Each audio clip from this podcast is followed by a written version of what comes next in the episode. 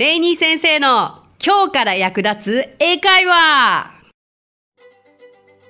Hey, what's up? 英会話スクールイングリッシュパートナーズのレイニーです。今回も始まりましたレイニー先生の今日から役立つ英会話。 Thank you so much for listening.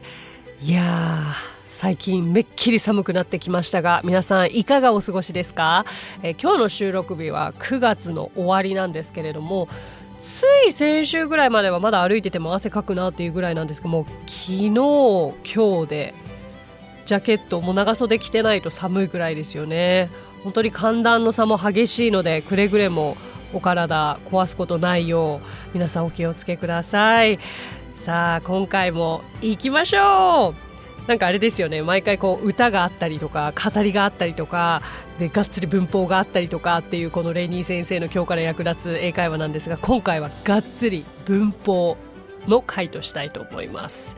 えー、で今回のそのがっつり文法というのもですね、実はリスナーの方からリクエストをいただいておりまして、今回はそちらのリクエストにお答えしたいなと思います。えー、お声をご紹介させていただきます。ニックネームいくさん、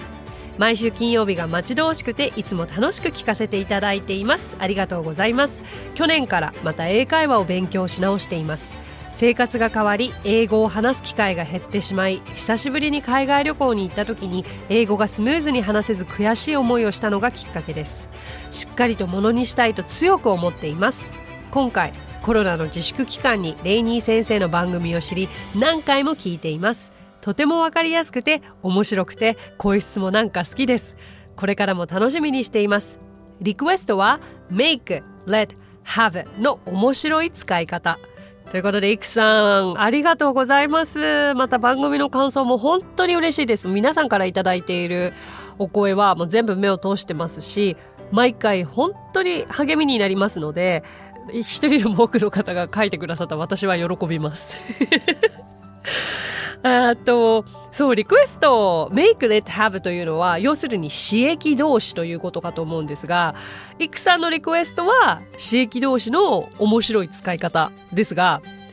詞液同士今回準備してまいりました。ただすいません、面白いかどうかはわかりません。面白い使い方ってとこ見逃しててすいません。もう詞液同士の準備をしておりましたよ。で、そうでもこのリクエストありがとうございます。実際え刺激同士って言うんだ make, let, have はって思われた方も今いらっしゃるんじゃないですかね。まあ make にも let にも have にもそれぞれ刺激同士以外の他の意味もあるので、そこがまたややこしいところなんですよね。結構英語を私まだその話し始めその喋れなかった頃に留学したてで、まあ、一生懸命アメリカ人のお友達と会話してた時に、まあよくテイクが出てきたりとかハブが出てきたりメイクが出てきたりはしてたんですけれど、どうですか皆さん、結局なんかメイクって作るとしかまず私は思ってなかった。だからどうしてもでも会話でここでメイクが来ると作るって意味にならないんだけど、なんでメイク言ってるんだろうとか、ハブもあれ持つとかいるとかだよなって頭では考えてるけど、あこれは現在完了なのかとか、まあそういったことをごちゃごちゃ考えているうちに会話に結局ついていけなくなって、結局相手が何言ってるかわからなかったという日々はやっぱりありましたね。そうだけどうんと何ですかね、学生時代に教科書に沿ってやっぱり刺激同士というコーナーで刺激同士を勉強していたから、あのそういうやり方が合わない方には入ってきにくかったかもしれないですね。そうだけど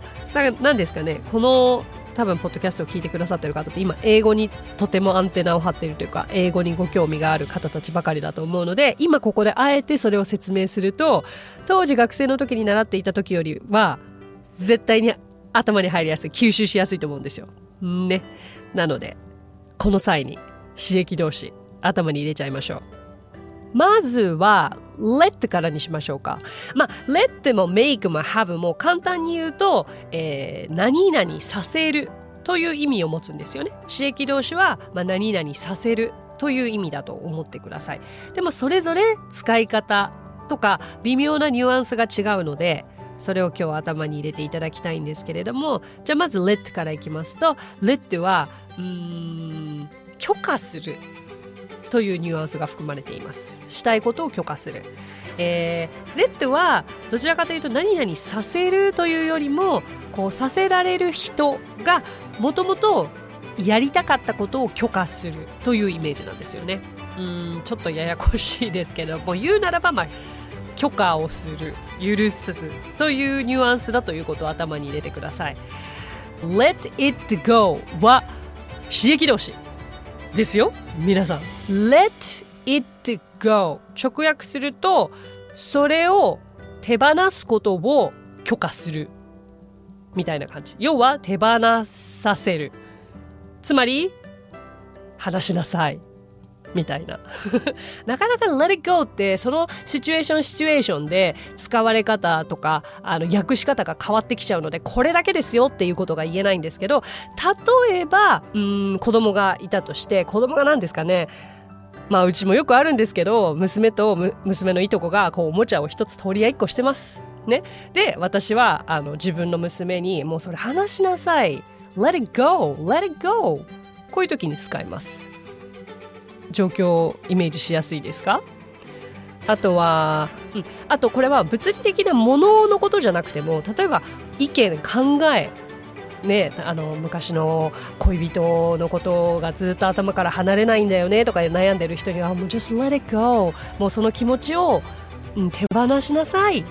let it go って、そういう時にはなんかアドバイスをしてあげることもできるし、とってもいろんな場面で使えるこの let って今までピンとこなかったかもしれないんですけど、今日もしここでピンとくることになったら使える場面はとても多いです。ちょっとした相槌にもならないだろうな、独り言よく私が言うのは、あーなんとかかんとかって聞かれて、あちょっと考えさせて、このちょっと考えさせてって皆さん何か分かりますねえ。 wait, think じゃなくて、ここまさに let me think、もうまさにこの言葉、あちょっと考えさせて let me think、 ちょっと考えさせてって日本語で言うことがまさかこの刺激動詞と結びつくって思わないですよね。この let me think ぜひ今日覚えましょう。とても知っておくと得するフレーズ。あちょっと考えてみるわ let me think about it let me think 言ってみましょう let me think、はいね、いいフレーズですよね。あとはなんだろうな、ちょっと見せて、ちょっと何々させて、このちょっとが let みたいな感じ。ちょっと見せて let me see ですよ。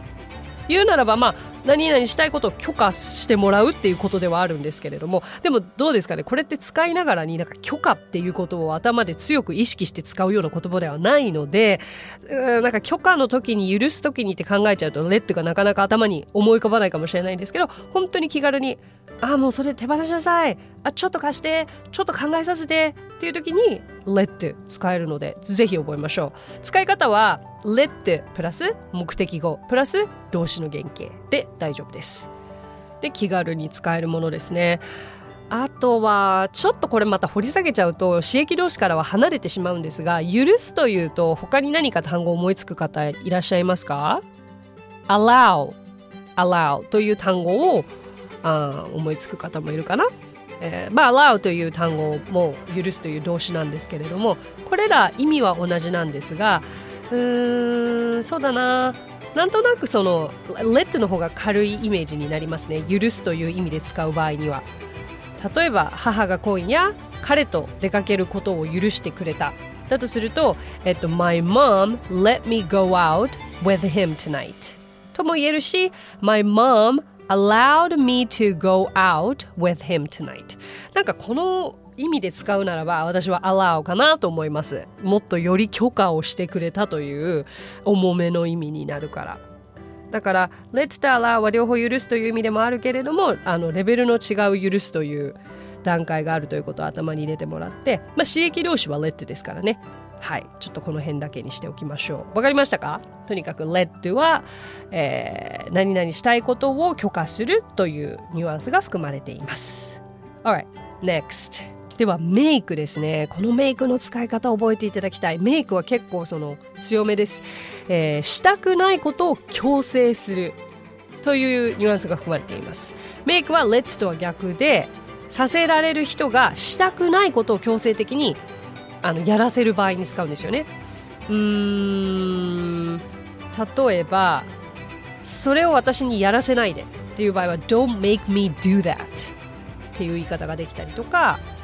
まあうちの子供も早くベッドに行きたくないんですけれども、こっちとしてはもう早く寝てほしい。そういう場合は、えー、私は娘をはちじはんまでには寝かしつけると言いたければ I make my daughter go to bed by eight thirty というふうに言えますね。これも形は make プラス目的語プラス動詞の原型になるんですけれども、うんと make が来ると強制的にやらされるような場合に使うということを頭に入れていただければと思います。だから make はもう作るっていう意味でやっぱりすごく作るという印象が大きすぎますけれども、メイクであどう考えてもこの文章を作るっていう意味では成り立たないなと思ったら何々させるという意味でなってる。あとこの場合そうだな、もう一つのヒントとしてあこれが刺激動詞かなって思えるものは I make の後の目的語が物ではないことですよね。人とか動物とか、まあ、動物、まあ主には人っていうイメージでいいんじゃないかな。だからそうするとあきっと誰々に何々をさせるんだというニュアンスだということを頭に入れてもらえれば、あの今後メイクが出てきた時には怖くないかなと思います。 OK? では最後になりますが、今度は have ですね。 have というのは自然の流れで、まあ、当然そうなるようなことをさせる時に使うものなんですけれども、うーんハブがねまた捉えにくいんですよね最初は。でも let や make、まあ、どちらかというと make はものすごくはっきりした意味合いがあります。ハブは let や make に対して中立的な立場で、えー、基本的には、うん、義務とか立場上当然なこと、やって当然なこと、当たり前のことに対して使われるんですね。だからメイクが何々をさせる、強制的にさせるに対してはハブはまあ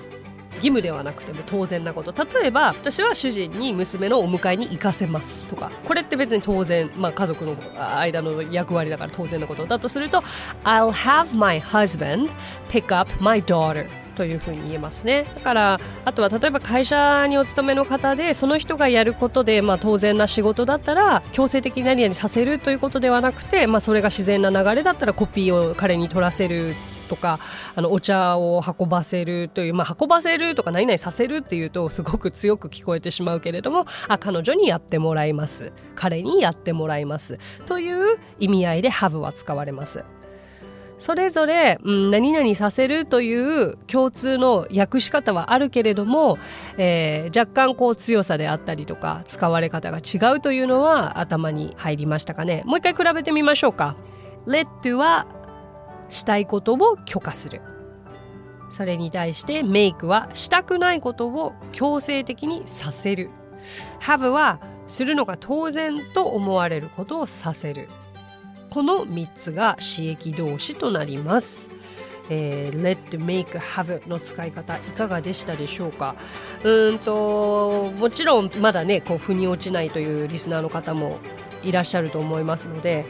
この使い方合ってますかとかいうのはコメントでくださればお答えしますよ。とにかく使い方がわからない単語とか文法に関して私がどうしてたかというと、まあ、私は留学をしてたという毎日英語を使える環境にあったから、まあ、とにかくそれを試してみる。過去に私英語喋れるようになるためのあの疑問文を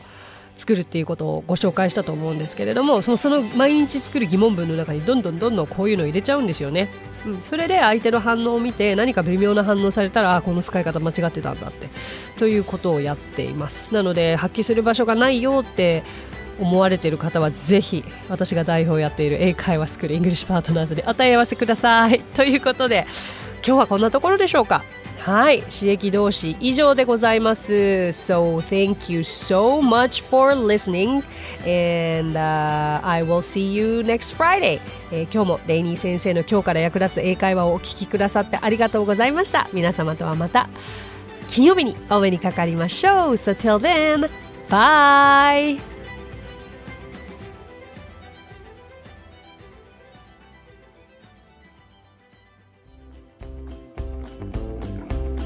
配信を聞き逃さないためにも各ポッドキャストで登録やフォローをお願いします。私がリーダーを務めるイングリッシュパートナーズについてですが、イングリッシュパートナーズとは、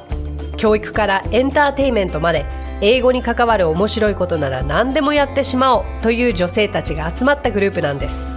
イングリッシュパートナーズでは実は英会話スクールなどもやっています。私たちと楽しく英語を身につけたいという生徒さんを随時募集中。オンライン英会話レッスンもやっていますよ。詳しくは番組概要欄にあるリンクからご覧ください。無料体験レッスンもやっていますので、ポッドキャストを聞いたよと一言添えてお申し込みくださいね。そしてアプリレイニー先生の動画で簡単英会話がアップストアより配信中。声優気分で英会話を学習できる動画学習アプリです。最後にイングリッシュパートナーズのメンバーが出演しているいっぷんで見る英語辞書動画あれこれイングリッシュ、こちらはインスタグラム、ツイッター、フェイスブック、そして YouTube で毎日配信していますのでチェックしてくださいね。もちろん私も出てますよ。